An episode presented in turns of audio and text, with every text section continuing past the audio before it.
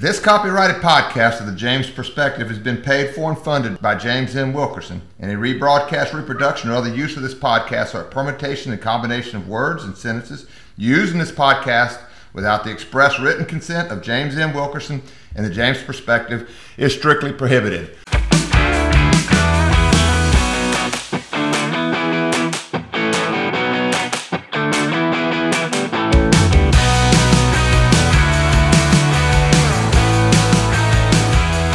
Good morning, guys. How we doing? Good morning. Good morning.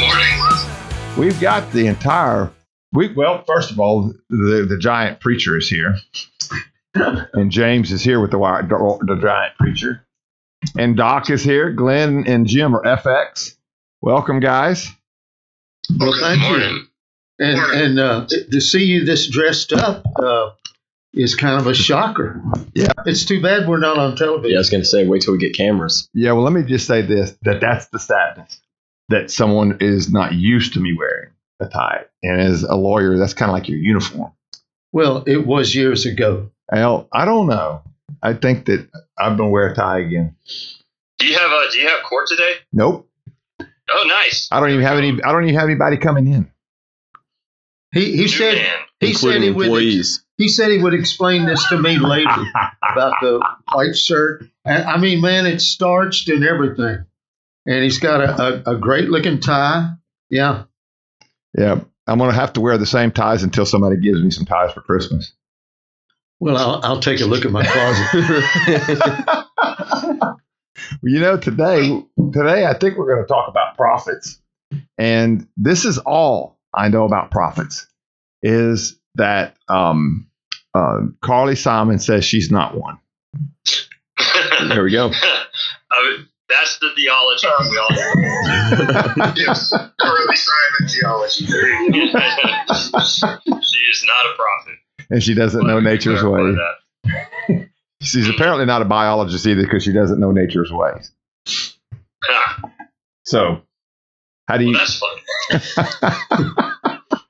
So we'll. I think we'll turn it over. You, you, do we? Do we want? Do we have some verses on prophecy? Yes. Um, well, we we have several verses as far as how to test a prophet, but really the general idea that I'm putting forth is that prophecy does not change in definition from the Old Testament to the New Testament. At least I haven't seen a compelling argument for that. But if someone else believes that it has, then we can discuss that. Can we uh, can we start off with how to test a prophet or the validity Yeah. of a prophet? Let's start off. Let's go ground floor Mhm. for Doc. Yeah, and so by the way, like pretty much what's happening that I see that's happening over the uh, course of this podcast is that whenever I'm introduced something in class, I find it very interesting, and we're starting to write papers on it, and that seems to be the topic, and so that's very fun for me.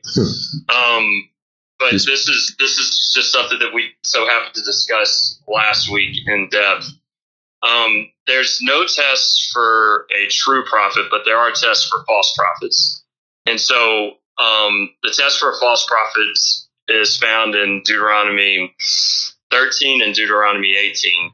And in uh, Deuteronomy 13, the test is if a prophet's message comes true, or if a person who proclaims to be a prophet says something that comes true, but then he or she entices the Israelites to follow other gods, that prophet's not a prophet and is to be put to death. All right. And so it's not just simply does the message come true, it's does the message come true and is the prophet loyal to God? So the first test is the prophet's loyalty, and the second test, of course, is whether the prophecy the prophecy comes true, and that's in Deuteronomy 18.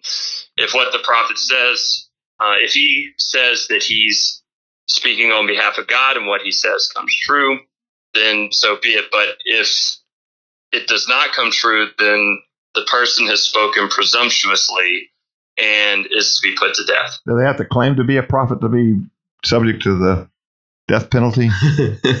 What's that? That's a good question. It's a very good question. Say that again. Do they have to profess themselves to be a prophet in order to be subject to the death penalty?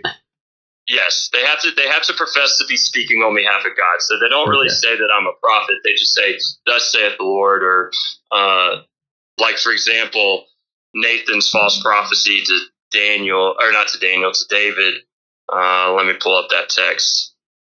Um, in 2 Samuel 7, David says that he's going to build a temple, and Nathan says, uh, Do as you wish, the Lord is with you. And so at that moment, Nathan is not speaking as a prophet, he's speaking as a false prophet and should have been put to death. Now, well, I'm not saying that he should have been put to death. He was given the ultimate gift of grace. You know, and we see that over and over again in scripture where people deserve something, but then they're given something else, which is called grace. And so, uh, just that he was given grace doesn't mean that he didn't speak truly. He, he spoke falsely. God made that very clear that night that uh, Nathan, uh, you spoke incorrectly. Uh, you need to go back and tell David uh, that um, you're not to build a temple for me. That someone else is going to build a temple for me, not not someone who's a warrior. All right. Well, I'm, I'm still not for sure how you become a prophet or if you if it's self proclaimed because I know that Eli Lapp said, "Do not touch the unclean thing." Thus saith the Lord. Does that make him a prophet? Uh, I think I think what makes someone a prophet is all of God. So it's it's all on God to put His words into someone's mouth. That's exactly how God defines prophet in Deuteronomy eighteen eighteen. Is I will put my words into their mouth. So it's nothing on our end. Like the way that I'm seeing it, Doc could be walking around today, and all of a sudden, boom, he just starts prophesying not according to his own will, but according to God's will. I know, but does he have to claim that that's what he's doing? That's my point. And I want to know Uh, if, if, if, if I say, Thus saith the Lord, am I claiming I'm a prophet? God will say, God will claim that, yes. God will say, this is coming from me through Doc. So it's not that Doc has to do it, it's that God's doing it through Doc, saying, Thus says the Lord, thus says me, this is going to happen. And boom, yeah, it happens. I guess if you're quoting scriptures, it's okay to say, Thus saith the Lord. You're not saying, you're saying that God said this in the scriptures. That's what he Right, yeah. If, you, if Okay, you're coming that's out with something that's new, it. That's what yeah, I'm saying yeah. if you're coming out with something new and you say, Thus saith the Lord, that's pretty bold. I got you. I got you. Eli Lapp was Yeah. talking about the Bible. Okay, Mhm. I got you. but but two two examples of like it not being something according to the person's will would be Saul uh, whenever he chases uh, David in Naoth. I think that's how you pronounce it. Anyway, he chases David over there. It's a kind of funny story. So David runs away to Samuel. Samuel takes David over to Da- Naoth. I think that's again, I might be wrong in the pronunciation. It's a town with that starts with an N. Anyway, Samuel takes David to that town. Saul hears about it. He sends some men to go over there.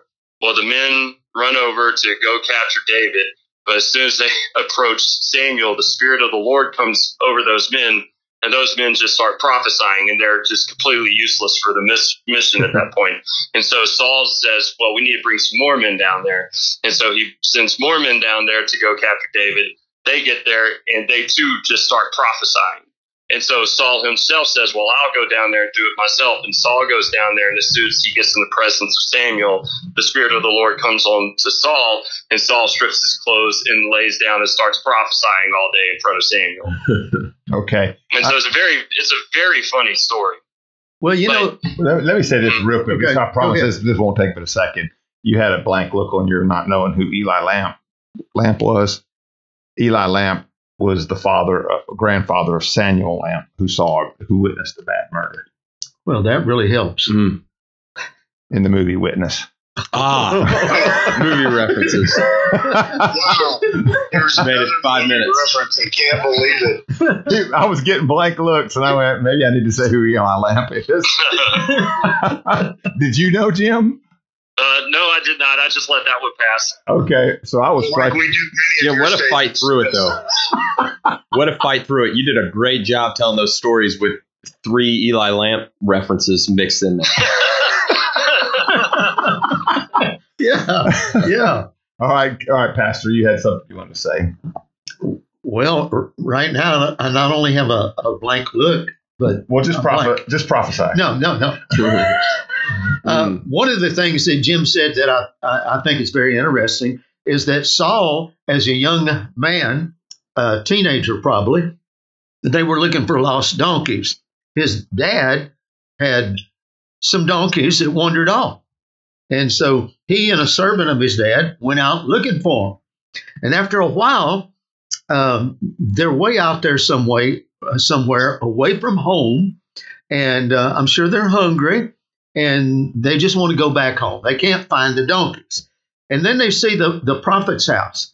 So they said, let's go over to the prophet. And, and the passage of scripture actually calls him a seer also because a prophet was called a seer in Old Testament because they could see things that nobody else could see. So they thought, well, maybe, maybe he can see these lost donkeys. And uh, and he said to the servant, said, "We got any money?" I kind of like that part of it, you know, because when you go to the house of God, you ought to be taking your tithe, your offering, or something like that. But that's not what I'm here to talk about right now. they, they got over there. They got over there to the house, and a great banquet had been set. And so, man, they're sitting down. They're just two country boys out, out looking for lost donkeys. They're sitting down, can you imagine? And they're eating this big banquet. And uh, uh, actually, the prophet had been told a day or two before that they were going to be there. And he said, Quit worrying about the donkeys. They're, they're, they're, uh, they're all right, and everything's cool on that end. And uh, one of the wonderful things is, is that many times we get all upset and worried and concerned about things, and we just need to uh, start uh, having faith because without faith, it's impossible to please God. So these things, even little things, we need to turn it over to the Lord, and and He will get word to us somehow. He'll turn something around. He'll make something happen. This uh, uh became a divine encounter because he got anointed several times while he was there at the house of the prophet. He was being anointed to be king. And the prophet, I haven't read this this morning, but I'm going to tell you the best I can from memory. So the prophet uh, tells him as you go on back home, you're going to come against, uh, you're going to come by some prophets that come down uh, from from a mountain, and they're going to be uh, prophesying. And when you get amongst them, you'll begin to prophesy. And that, that prophecy at this point, speaking forth the word of God. That's the way we're going to define define it right at this moment. Uh, uh, speaking forth the word of God. That happens in Old Testament and New Testament. And we'll get to that in a little while on this presentation. So, anyhow, these people come down off the hill. They're playing instruments and singing. Sorry to the Church of Christ, but uh, instruments are still okay with God. wait, wait. Is he, that all? Yeah, that's all Church of Christ, isn't it? Yeah, that's yeah. multi cup and single well, thank cup. you very much for that interruption. And, uh, and here we go. And so he said, You will get, you will get, uh, you will go, go with the prophets and you'll start prophesying with them. Now, I'm just going to inject a little something here that you're going to be like the crowds you run with. If you run with people that believe that God is a God of the past, the day of miracles is over, you're going to start believing that yourself. If you're going to uh, uh, come against faith in every way that you can come against faith, before long you'll have no faith. But it's interesting that when he left that house, he he had these divine appointments that the prophet already knew about and knew that this was going to uh, put him on a different level spiritual level than he'd ever been before. Now when he gets back they ask him hey man what what what's what's changed about you? Well really nothing you know that in, in essence that was the way that he answered it but uh, in a, in a, a, a little bit uh, he began to uh, prophesy.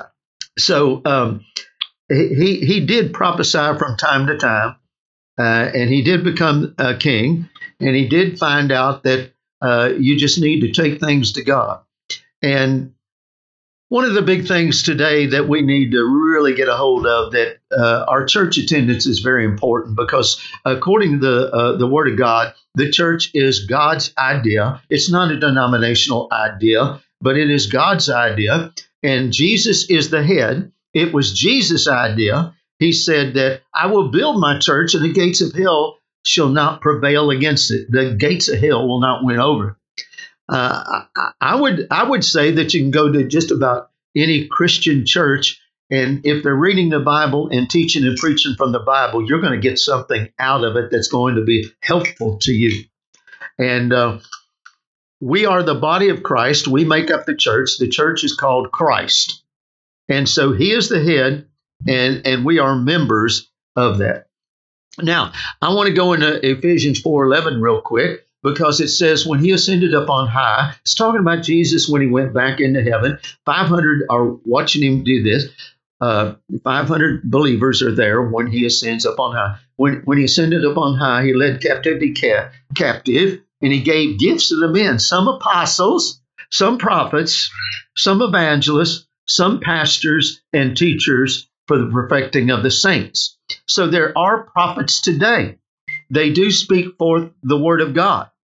In fact, when you go to uh, Hebrew, uh, let's say, let's say, uh, second, I think it's second, uh, Second Corinthians chapter twelve. It begins to talk about the gifts of the Spirit, and uh, it talks about prophecy, and it it kind of lumps uh, these nine gifts in like groups of three. And it said under prophecy there is word of wisdom and word of knowledge. Word of wisdom is things uh, pertaining to the fut- future, and word of knowledge is things uh, pertaining to right now or in your past. And so, uh, tongues and interpretation of tongues can be a, a word of wisdom or a, a, uh, a word of knowledge.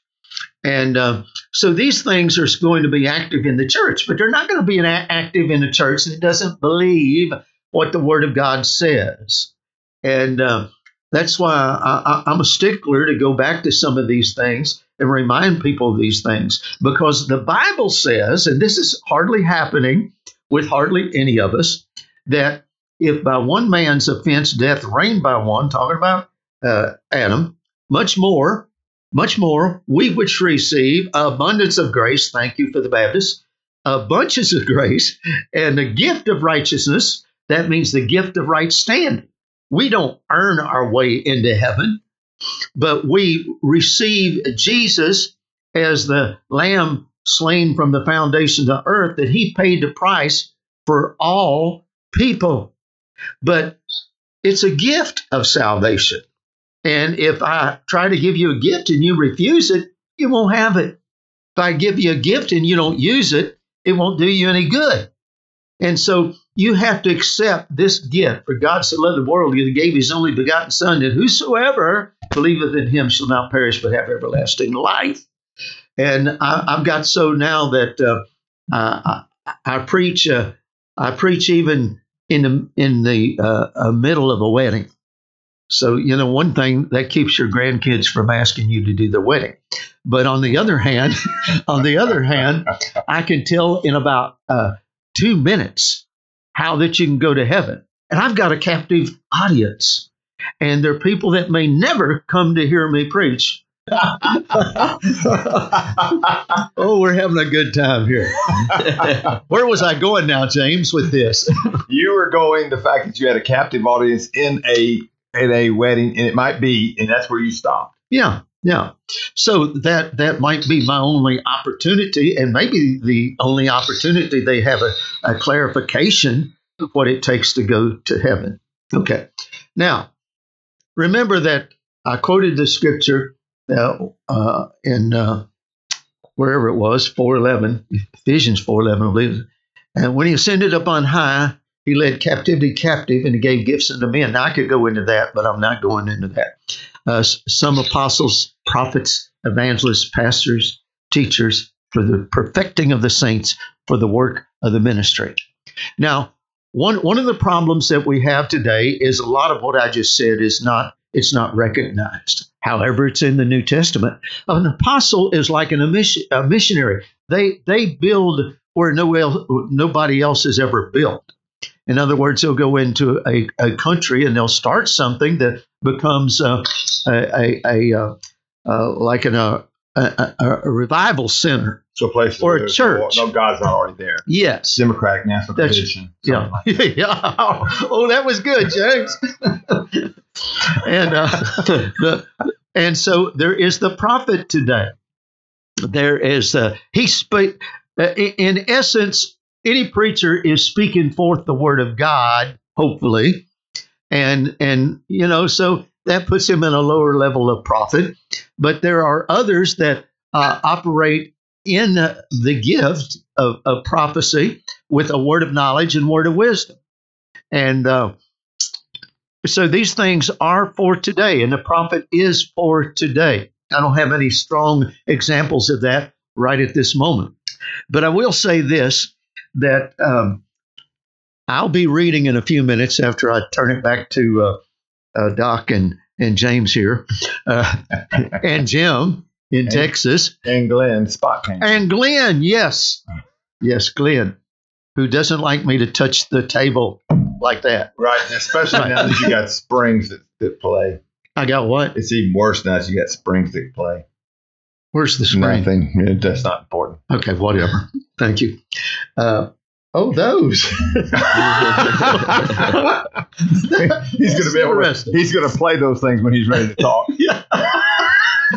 so years ago, years ago, I would say in about 1976, I'd been to a Bible college four years, and um, I had uh, pastored. Um, let's see, two two two churches, one in the hills and hollers of West Virginia, Cabin Creek, and one in Alabama, uh, out with people that had big cattle farms and dairies, and I was on the Mississippi line.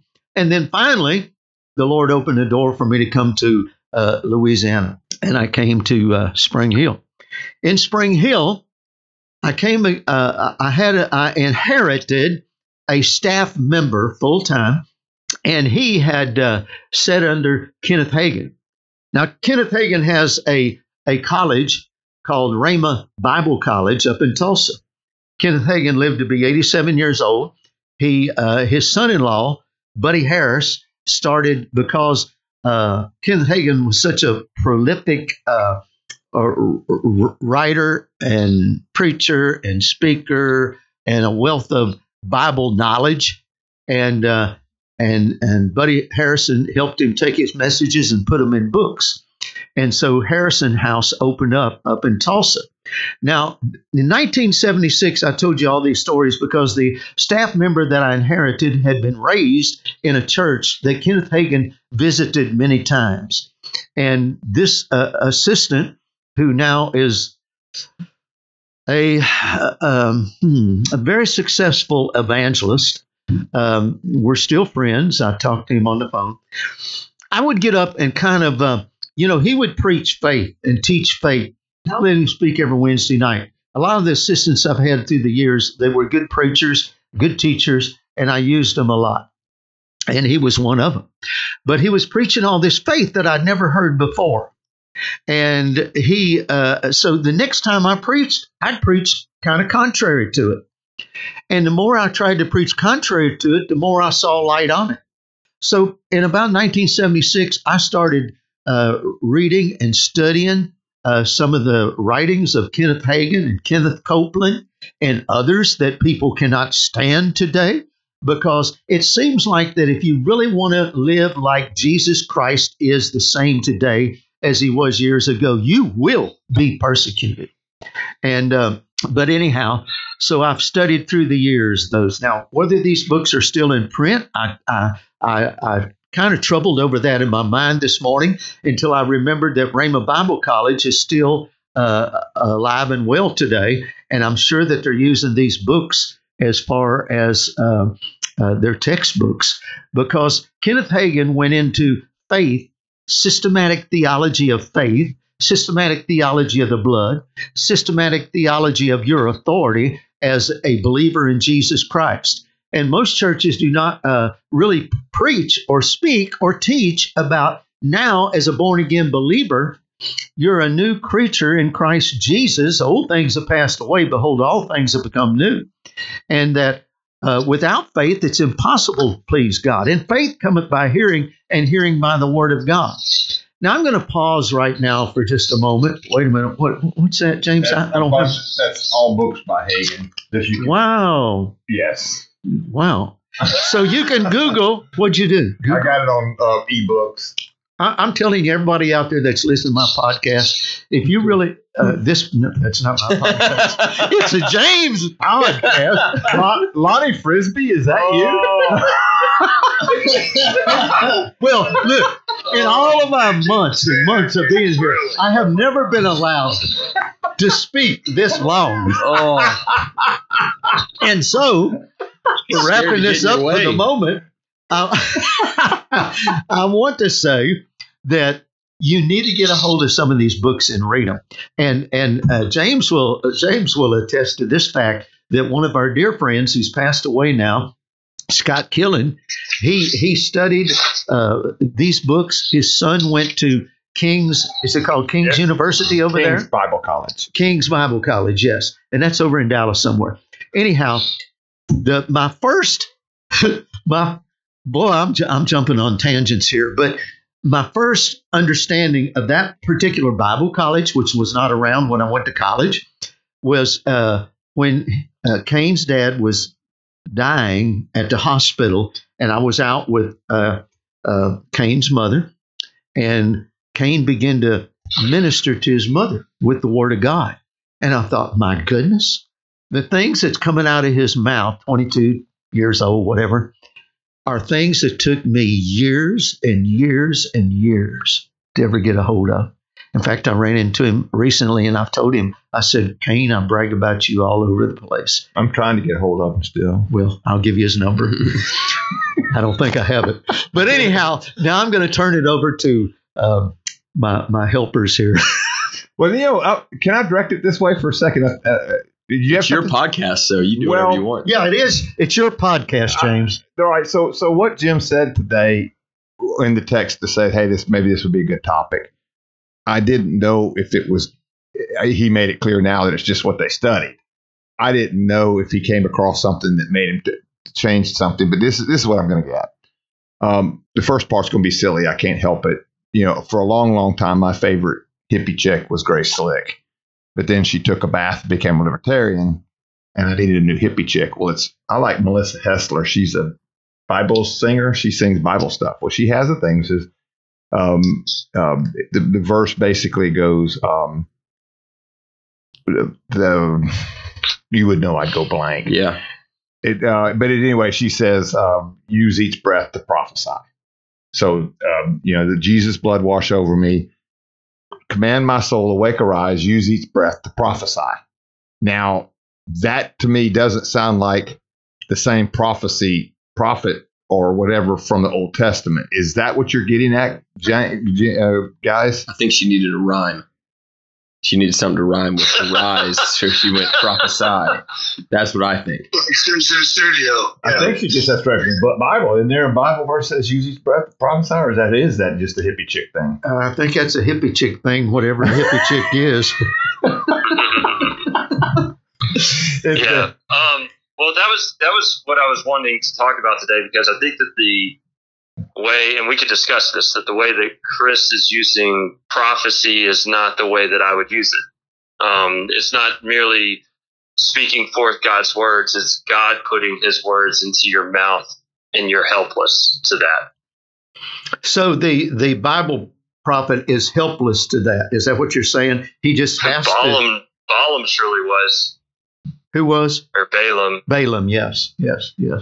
Balaam surely was. So, uh, and his his words are explicitly from the Spirit of God.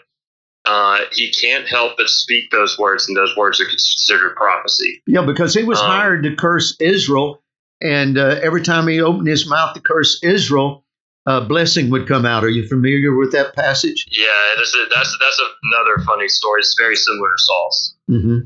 Mm-hmm. Yeah, and so that's a that's a very funny story as well. Well, And so the point. No, go ahead. Sorry, Chris. uh, uh, uh, I'm sorry to interrupt you, but I, I want to say this. I know, and I give this example many times. Uh, you can be prepared to to preach, uh, and there there is a strong anointing sometimes, and things come out of your mouth that you you are even amazed came out of your mouth. So that is like a a uh, it's like a, a, a gift of prophecy it's like you are prophesying and it's it's like being downloaded in you by the spirit of god now See, I, I'm concerned. I, I, hear a lot of good messages being preached, and that's wonderful. That's good. But the uh, prophecy element, the anointing element, sometimes is missing in uh, some churches, uh, and possibly it could be because they've never had the baptism of the Holy Spirit, and uh, uh actually, uh, tongues and interpretation of tongues is a form of prophesying, and there is an anointing that I don't. I don't know that I I don't always feel that anointing for sure, but I do at times feel a strong anointing. And at times I've been amazed. It's almost like you're standing beside yourself, observing yourself, speak some words that you're amazed by. So, I, you know, I, I, I, would have to add that into what you said. Uh, I believe that there is a form of the uh, Old Testament uh, prophecy that's still alive. It's it's an anointing, and notice that uh, uh, Saul wasn't a, could we say, full time prophet. He was a king, and he began to prophesy as he got He around. not, I would not say that he was a full time prophet, but yeah, go ahead. Yeah. Sorry. And so when he got around these people that were prophesying, he started prophesying. And so it it you know it's like it, it's like this anointing is contagious, and that's why I believe that Mhm. it is important that that people uh, sit under some anointing, and uh, it will become contagious. And I this anointing came on me when I was 15 years old, and I cannot deny that because that's when I was baptized in the Holy Spirit. But I believe there was a baptism of the Holy Spirit, but I could not receive. And I waited and waited and I prayed and asked God for it. And finally, one night, it came on me. And it was anointing that is still with me to this day. Do I feel it all the time? Well, I'm not sure that I do. But there are, there are times that it's a very heavy anointing. And that day, I saw the only, that evening that I got baptized in the Holy Spirit, I saw the only vision, I think, that I've ever seen. And I do not really totally understand that vision to this day. But um, I, I believe that the Lord's going to unveil it to me. So, what, what can I say? I've got to tell you I had a vision, okay? And then I've got to say that I have some little idea of these latter years, what it might mean. And I believe I'll clearly understand it one day. But the big thing that I'm talking about is the anointing. And, and that anointing is seen uh, contagious in other passages of the scripture. And if I think of one of them, I will bring it up in a few minutes. Let, let me say let me say this real quick. That was the verse that she was quoting, Ezekiel thirty-seven nine. You it says uh, prophesy with breath, which would mean use each breath to prophesy. Now that doesn't help what I it doesn't that doesn't go against what Jim's saying. Is that Old Testament prophets? There was a different idea what it meant to prophesy, and he was and God that was commanding Ezekiel to prophesy. Apparently, well, I'm not an expert on Ezekiel at all. So the answer to say it is, I she did take that from the Bible, but I don't think it helps understand is there a different sort form of prophecy now and with the Old Testament. I think it takes it away because she was quoting the Old Testament. Well, word of wisdom, and I, I'm talking about um, um, prophecy can be a word of wisdom or word of knowledge. Okay, so if a person has this come on, this is New Testament. If it, a word of wisdom comes on you and you speak it over an individual about their future, then you are doing very much like what uh, what happened in the Old Testament.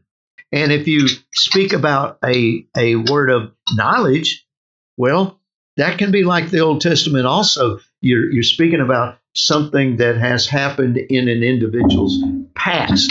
But for sure, the uh, word of wisdom is very much like the prophecy uh, of the prophets of the Old Testament. Mhm. Yeah, and uh, one thing that I would add to what you said, or it would complement what you said, is that uh, prophecy or being a prophet is a condition. It's not a characteristic. It's not a permanent characteristic. And so, again, I would point to Saul and Nathan. So Mhm. Saul, at a particular moment, was a prophet. Yes. but then he was no longer a prophet after that. In fact, he immediately rebelled and went to Nob and killed all those priests after that. Um, and Nathan, while he was a prophet for, like he he was known as a career prophet, had moments where he was a false prophet, or at least had one moment where he was a false prophet. And so it doesn't doesn't take away the fact that he was a prophet at other times. It's just that he wasn't a prophet at all times. Does that make sense? Yes. Yes, it does. Okay. Mhm. Yeah.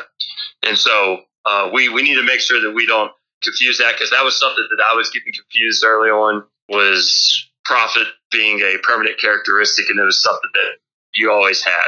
Is that the same thing for healer? You're not a healer all the time, but you could be that day. I'm sure that we'll talk about that in the future. I'm not necessarily sure how where I stand on that as Well, far as that you know- goes right now. My theory, my theory right now as it stands, and, and, I think- and we don't want to go off into too too much of a detail, other than to say that that I believe that if there are still just absolute miraculous healing, that that it is for some force, some por- some purpose of confirming a ministry or a prophecy or a person is who is speaking from God. I can Uh, believe that. So, so I, that's why I brought it up. I, I, I don't know that it's going to be like that all the time. That you go, okay, well, today I now I can I can grow arms back at will, and I don't think that's what anybody's claiming. Yeah. Yeah. Okay, Yeah. Well, well Yeah. uh, would would we call Daniel a prophet? I think we would, because he does prophesy Would some, some end times. the big time and, stuff. and- and- yeah, and then you you take uh, like uh, wasn't he called in before the king Belshazzar, and because they saw a hand on the wall that was writing that said "Mene, Mene, Tekel, Upharsin." I know James is going to have something to say about that, but that's written in the Bible, and they couldn't. I, I mean, you know, the the scripture reads that the king, I think it was Belshazzar, that he was so scared that his knees were knocking together.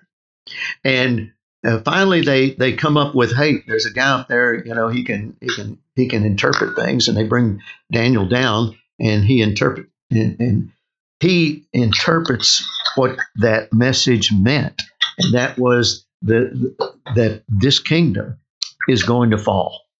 And what what their sin was, they were uh, drinking from the vessels of the temple and mocking uh, Almighty God.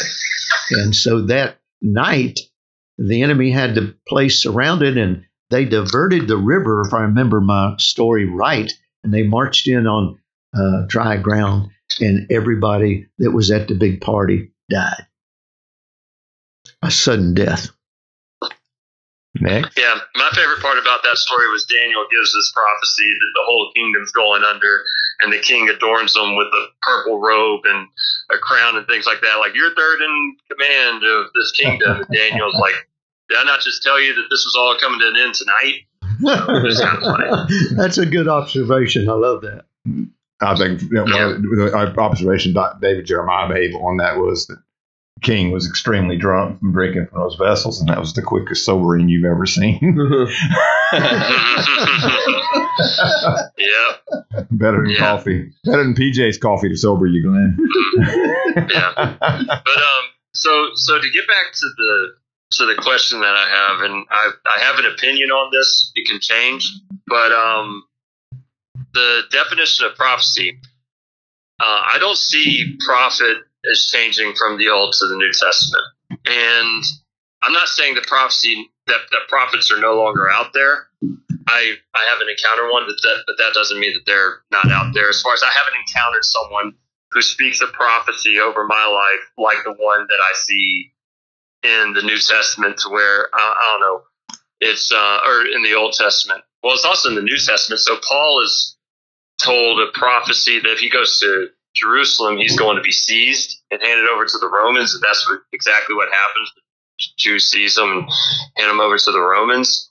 And so I haven't been given something like that to where it's definitive, like this is going to happen, you know, if X. There are some conditional prophecies where it says, if you do X, then this will happen. Well, I haven't had that in specific details spoken over me in my life, but that doesn't mean that those prophecies do not happen today.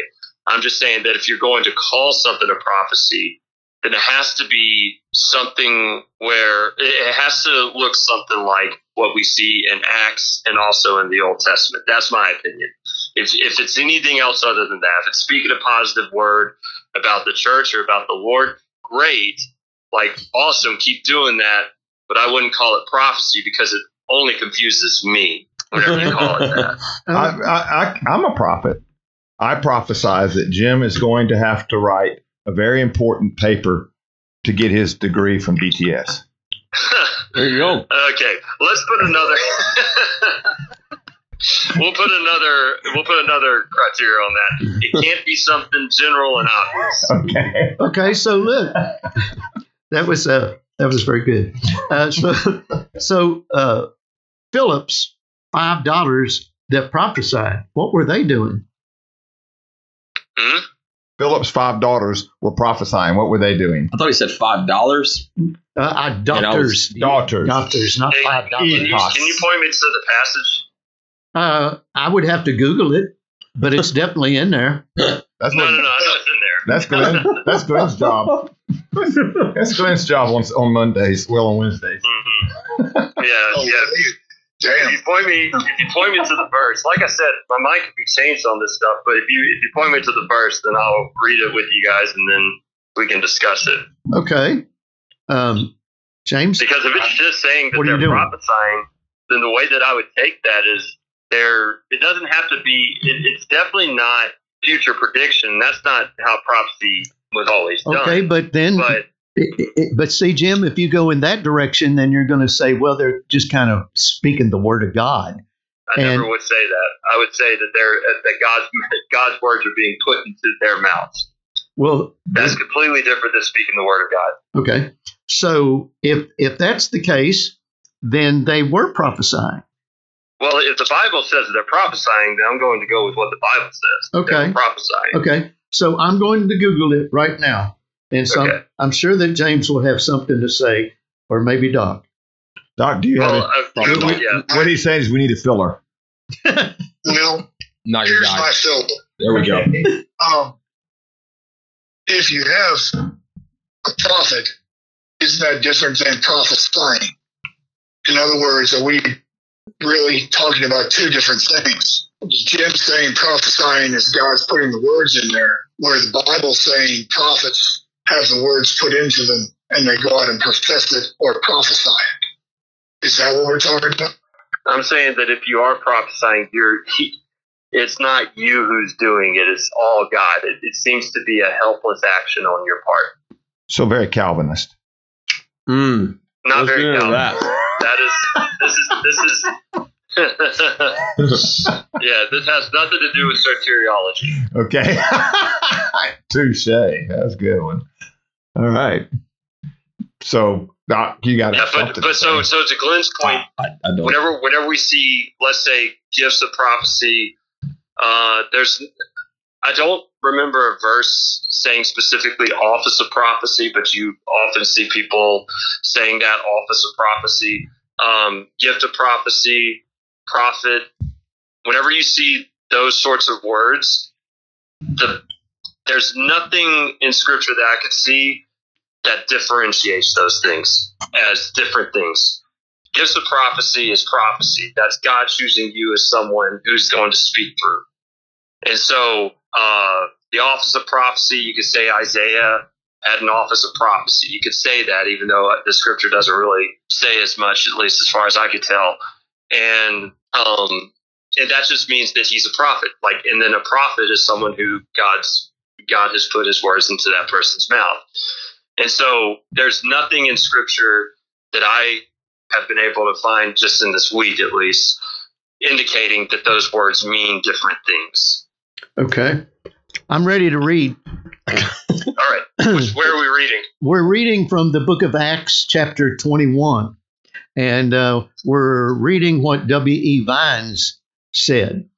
Uh, okay uh which which verse? um, you know, um, hmm. The ones in Acts. Uh, wait a minute. uh, Uh, actually, uh, now down at the bottom it says Acts 2, verse 17. And let me read this whole thing and then. Twenty-one nine has has uh, he had four daughters who prophesied. Yeah. If that's a that And might be a good place I've been saying five for years, so Lord help me. I'm going to read. Let us let's ask another question first. What was the point of prophecy? W. Vines tells us that it not only has to do with foretelling the future, but it has sometimes to do with telling forth the divine counsels. The need Mhm. then of prophets is evident in that the people of God did not have the completed word of God. And thus God people always fall back on that, but uh, as an excuse. And thus, God graciously, although sporadically, would reveal his thoughts to certain of his people. Joel himself, of course, that's Old Testament, had prophesied, foretold that, quote, your sons and daughters shall prophesy, unquote, quoted on the day of Pentecost, Acts chapter 2, verse 17. So, does that answer any of your questions, Jim? um, or address your I'm, concerns. I'm not necessarily sure that that does, but what it tells me is that if we're talking about the Old Testament, uh, the Old Testament prophets saying what's going to happen in the New, then whenever the Old Testament prophet says that your sons and your daughters will prophesy, then they're using that word prophecy in the Old Testament context. They're not using it in a way that would be different than how Joel's prophesying. And so it would be weird if I were to tell you your sons and daughters are going to go for a walk tomorrow. All right. But then what I mean by go for a walk means something different than what you and I take that to mean right now. Like I what would be the point of my communicating that to you? Uh, And so whenever I whenever I see that that your sons and daughters will prophesy, what they're saying is your sons and daughters are going to do what Saul did, what Balaam did, what Isaiah did, what Ezekiel did, what these guys did. They're going to have this powerful thing happen to them where they're going to be helpless. It's going to be God's words put into their mouth, and they're going to speak. They can't help but do it. And so, I like it doesn't mean foretelling the future, but it definitely doesn't mean that you have any sort of voluntary will in that. Well, uh, what about the passage of scripture that says the spirit is subject to the man? What are you talking about? Who Can you lead me to that? I believe that that uh, I mean that popped up in my mind just now. I believe that is uh, uh, probably in Second Corinthians chapter fourteen when they talk about Right. how tongues and interpretation is supposed to be in in the church. Yeah, one second. Can, can, Um, can, Go into it. okay. It's, it's hard to do it a little bit with you know one arm. Let's see. What's wrong? Second Corinthians. You said Second Corinthians fourteen. Yeah. hmm And that's where Paul uh, talks about how that tongues and interpretation is supposed to be operating in the church. And he says no more than three.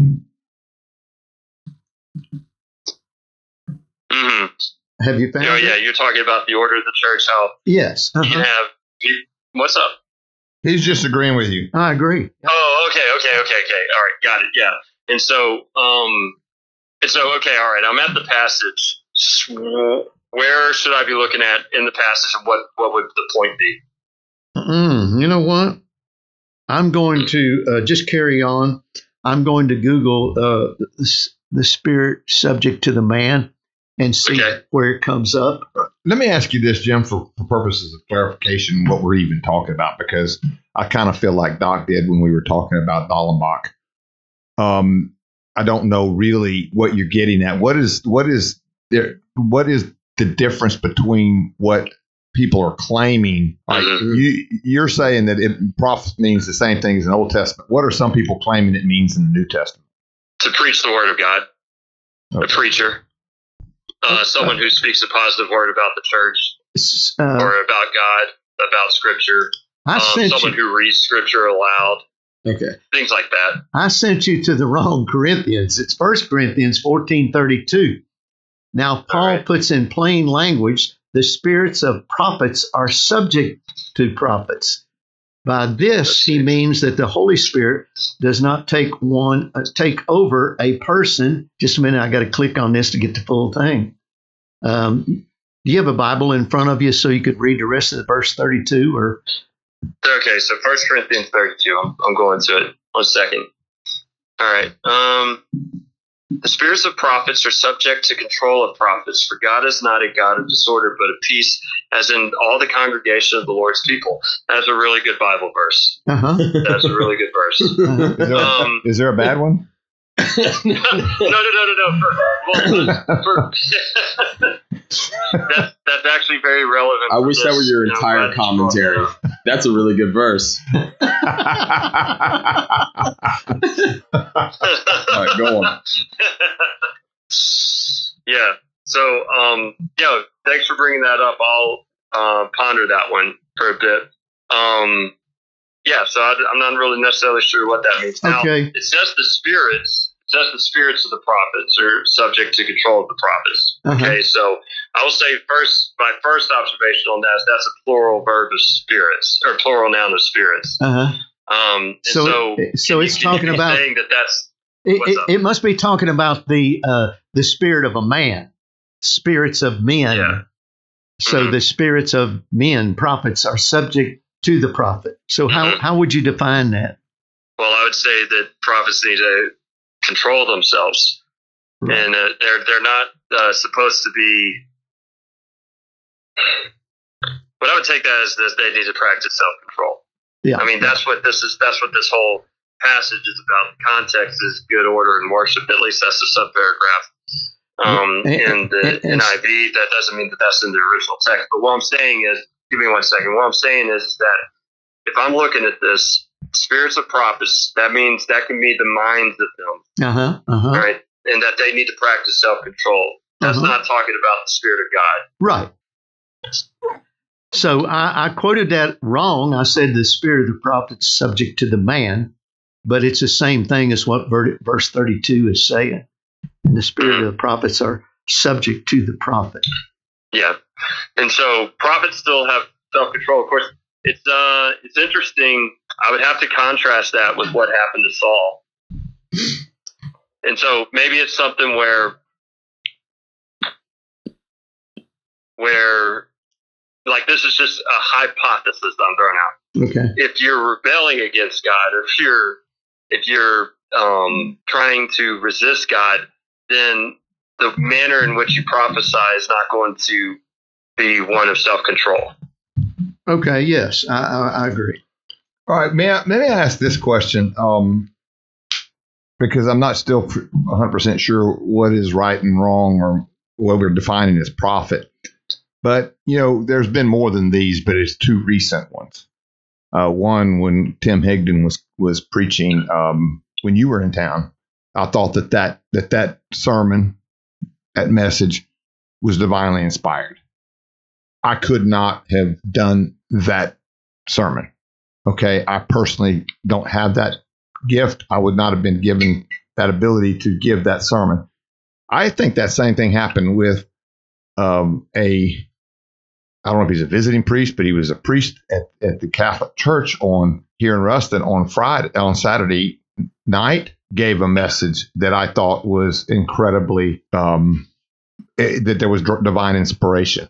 That divine inspiration in my book puts them over and above something I could do. And, and is that what we're calling prophecy to say you've got that gift of ministry and that the Holy Spirit is putting words out through you that I personally, as a lawyer, that's my gift.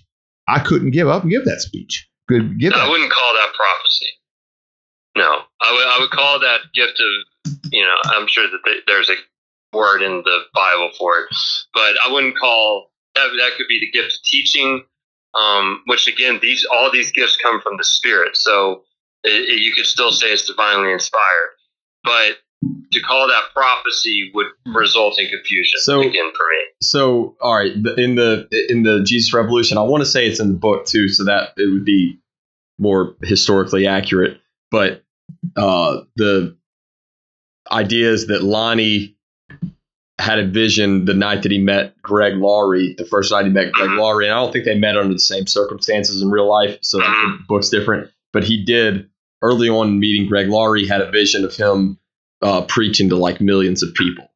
And so, Mhm. and I want to say that was in the book, could be wrong, but I, Mhm. that would be more of an example of prophecy in what your in your definition, correct? That's more Mhm. prophecy than than a preacher. Uh, even it, like it, it's not. It almost feels like you're like uh, you're not trying to do this, but uh, it, yeah, it, it's not like he's like trying to downplay a, a preacher giving a divinely inspired message. Like it can be divinely Mhm. inspired without it being prophecy. But the line Yeah. of Frisbee thing would be that's more what you're defining as prophecy. Well, that could be an interpreter of dreams too. Um, and so, because prophet's a very specific thing, uh, and I forget how many gifts there are in the New Testament, but we were numbering them one day in class, and I, uh, like in, it's it's Old Testament and New Testament. Sorry, and there are up to like twenty seven spiritual gifts that you can have, um, and uh, they're very specific. And so, one of them is uh, someone who uh, interprets visions and dreams. And so that could be one of those where he's able to interpret that. Prophecy, specifically for me, is someone, like I said, is almost vomiting the words of God. That's gross. Yeah. And so, I mean, I don't like putting it that way, but it's an involuntary action that's happening and it comes out of your mouth. And so, um, yeah. Yeah. Okay. mhm. Or at least whenever you speak. Sounds so, like tongues to me. Yeah, it does. It, Well- yeah, it sounds. It sounds. why does that sound like tongues? Well, you you're saying whatever God told you to say. Yeah. And you're, yeah, but you're you're not saying it- super in you- control. So you're a human mediator to other humans, though. And so it's not tongues. It's you're saying like you don't see Isaiah talking in tongues. You see uh you see the language. You see oh, well, all right. I'm not laughing Let's at be that. I'm laughing because he just played a musical instrument. I didn't mean to do it. He, he strummed the note. Yeah. Sorry, Jim. That No, no, could no, have been good. a prophecy. I don't know. yeah. He didn't want you to talk about that. Yeah, that's how he's going to shut you up from now on. yeah. Okay. So. Okay.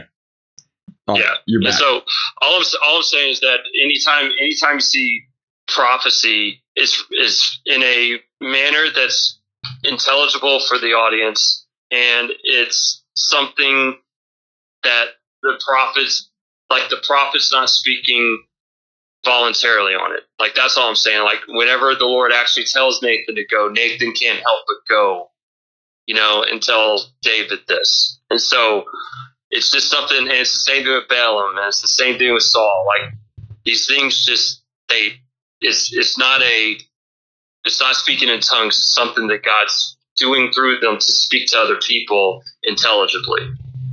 Well, and now tongues, of course, is downloaded in you by the Holy Spirit. You're given all kinds of instructions by the Apostle Paul how tongues is to be used. It says, even though you speak in tongues, when you sit down at a meal at Denny's or at home and you've got others around you, do not pray in tongues. Pray in your known language so that those around you will be edified. And then it clarifies. He said, now praying in tongues is, is right, it's good. But there's a place and a use of it. It's not just to be something that you run around speaking in tongues all the time because nobody's going to be edified or helped. Yes, it's coming from God. Jude says, building yourself up on your most holy faith, praying in the Holy Ghost. Now, I do not buy the idea that just because I can pray in English and I uh, pray it in an anointed way, uh, that that that's what that scripture's talking about. Uh, it, it's talking about uh, building yourself up on your most holy faith, praying in the Holy Ghost. In other words, you pray in the Holy Ghost, then you're building up your faith according to what I think that's the book of Jude says. I don't. I, I cannot. I cannot downplay uh, tongues at all because I would not be a preacher today if it was not for tongues. And I have learned in my latter years that the more I pray in, in tongues, the the uh, the better I will do. And uh, as far as uh, the anointing of God and uh, and and preaching. Jim, do you, do you have? Um, and I could ask both both the what- who one who's going to be a professional and another already is a professional minister. Uh, in in the law, we have a dictionary called Black's Dictionary, and it gives the definitions of of legal terms. Now, they're not normally not usable in court. It's just to help people understand what it means in legal terms. And when you look up prophecy in in Merriam-Webster, that's not you would you wouldn't want to look up trespass in Merriam-Webster and use that to understand what trespass would be in the law. You'd want to look it up in Black's. You'd want to you want to look it up in Black's. You would want to look it up in Webster's. Well, it says to in Merriam-Webster it says to utter by or as if by divine inspiration. That's what I would have said was going on with with with uh, with Father uh, Father Charles and with uh, with Tim Higdon. Mm-hmm. Okay, Pastor Higdon. They seem to be divinely inspired to me. So that's why I got mixed up on saying that's what this prophecy means in the New Testament. I'm using just regular, ordinary terms like Merriam Webster. But I can promise you, if you use words in ordinary terms in the law, you're going to mess up. Because, for instance, concur does not mean to agree. It means something else. It means that you think the result you had was right, but you certainly were wrong on your reasons for doing it. We just got to the same place you with the wrong method. And so you don't want to use concur in a legal document the same way you'd use concur talking to each other. All right. So is there is there something that you're relying on to go to overrule uh, brother Merriam-Webster? yes, uh, I would say that whenever you're uh, defining things, you're just whenever you're defining biblical language, you want to use that language how the Bible uses it. And so, uh, that definition of prophecy that I use, where it's God's words in human mouths, that's coming straight from the Bible in Deuteronomy eighteen eighteen. I will put my words in their mouths. And so it's all that's all stemming from God's actions.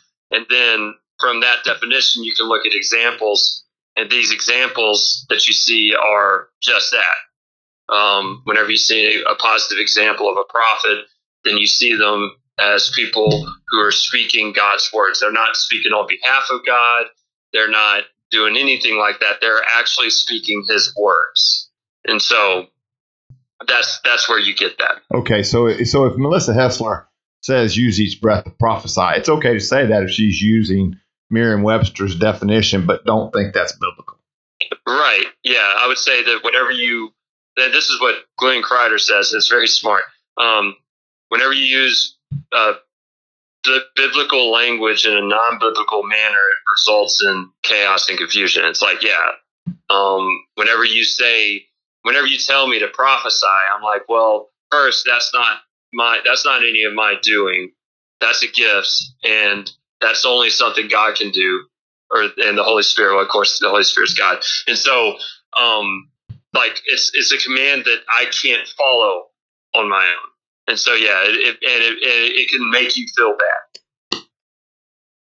So anyway, that's that's all that's all that I'm trying to get at here is that if we're going to use the term prophet and prophecy, then we need to do so in a manner that makes sense because if we start saying, well, let's just speak it positively about the church or speak it positively about God, or you're speaking the word or you have a gift of teaching, and then you call that prophecy, well, I'm going to be very confused because it meant something very specific in the Old Testament, but the New Testament and beyond, it means something entirely different. I'm not necessarily sure where you're getting that difference. Well, if I'm if I'm trying to make my day 100% divinely inspired. Is that something you're saying can't be done? I'm saying that you can walk with God, but you can't on your own get the gift of prophecy. You, like that is all God's doing. God is putting His words in your mouth. So no, you can't okay, do that. You right, pray for right. it. Maybe, maybe that's it. Maybe, uh, and that's what you were getting at earlier. I think maybe I'll follow you now. I was having trouble following you, but I think let me see if I can summarize it now you're saying that that there are gifts and that you have certain types of gifts that are all given to us through the Holy Spirit. And that gift of prophecy is one, and a gift of pastor teacher is one, and the gift of healing might be one. I think it is one. Mm-hmm. So, so you have these, you have these different things that you are. Now, that doesn't mean that you don't you should not attempt as a lay. You're not a you're not a pastor teacher. You're a you're you have some other gift, but you should be trying to make sure that everything you do is inspired by the Holy Spirit and the Scripture. But that Mhm. does not make that prophecy. However, Right. Correct. Okay. And so if you're if you're just singing and talking, it's okay to use the word prophecy or prophesy the same as is used in Merriam-Webster. But if you're preaching, you need to make sure that you distinguish between a prophet and the Engl- the English term prophecy. Yeah. Well, if you're clear, like again, I would I would even avoid using the word prophecy in songs if you're telling people use every breath to prophesy. It's like, well, now I feel guilty because what I envision as prophecy is what's happening in the Old Testament. It seems like it's a choice. Um, but obviously, in that song, she's meaning something differently. Yeah, but- yes, and it inspires me. It, that it does do me good. I'm saying I don't want to use any of my breath to be negative. I don't want it to hurt anybody. I want every breath that I that I take to be positive and in- divinely inspired. Either Right. Yeah. But like those those combination of words that you just use should not be summarized into one word prophecy. It should be summarized into a different word. I, in my opinion. what do you call it? What's a better word? Give give give. So Melissa can write a new song. yeah. And I'm not saying that she's sinning or doing anything like that. I'm not saying that at all. I'm just saying that for there there are many people this is I think that this would help the charismatic movement. That's what I'm saying. If the charismatics want help. to be taken more seriously as far as prophecy goes, then they need to start using that word more properly and more more more specifically rather than just saying, well, it's any good word about God. I'm not I'm not saying that Chris Witt, this is what you're doing. You and I are agreeing a lot today. What I'm saying is that there are many charismatics who use the word prophecy in a non-biblical way, and that's why people write off charismatics. They're like, well, these guys are just insane. They're using words however they want to use it, and they're not using these words biblically at all, or at least how they were used in the Old Testament. And so I'd say that they're doing themselves an injustice by using these words differently. Well, And with that, with that, I have to go. I'm Well- sorry. you can't leave because we haven't talked about PJ's coffee yet. Well, well, see, hey Jim, we'll see you, do buddy. it After that mic drop, but can do that if you want to. Jim, did you check If out? I'm- Hold on, Glenn. Sorry. Did, did we properly say goodbye to Jim, or he just hang up? I, I know I'm I'm here. Okay, So well, I'm, look, I'm listening to PJ's plug. I gotta listen to PJ's plug. Don't be late to your class, Jim. over PJ. yes, sir. All right. Well, if you want to really understand the difference between prophesying and prophecy, uh, you'll be able to take your Bible, go to the PJs in Hart, get a delicious cup of coffee, give you that clarity and that purpose you need to find that divine inspiration of why we have this argument over this word and how you can further your understanding of the Lord's word. Thank you guys, all of you. I uh, I'm not sure that I'm finished with this topic. I'm in some ways more confused than I was. I think what I need to do is look into the word prophecy in the New Testament more, like Jim has done. Thank you guys, um, and I, uh, I I enjoyed it. We'll be back next week with more Bible fun. Right. Thank you. Bye bye. All right. Okay. See ya.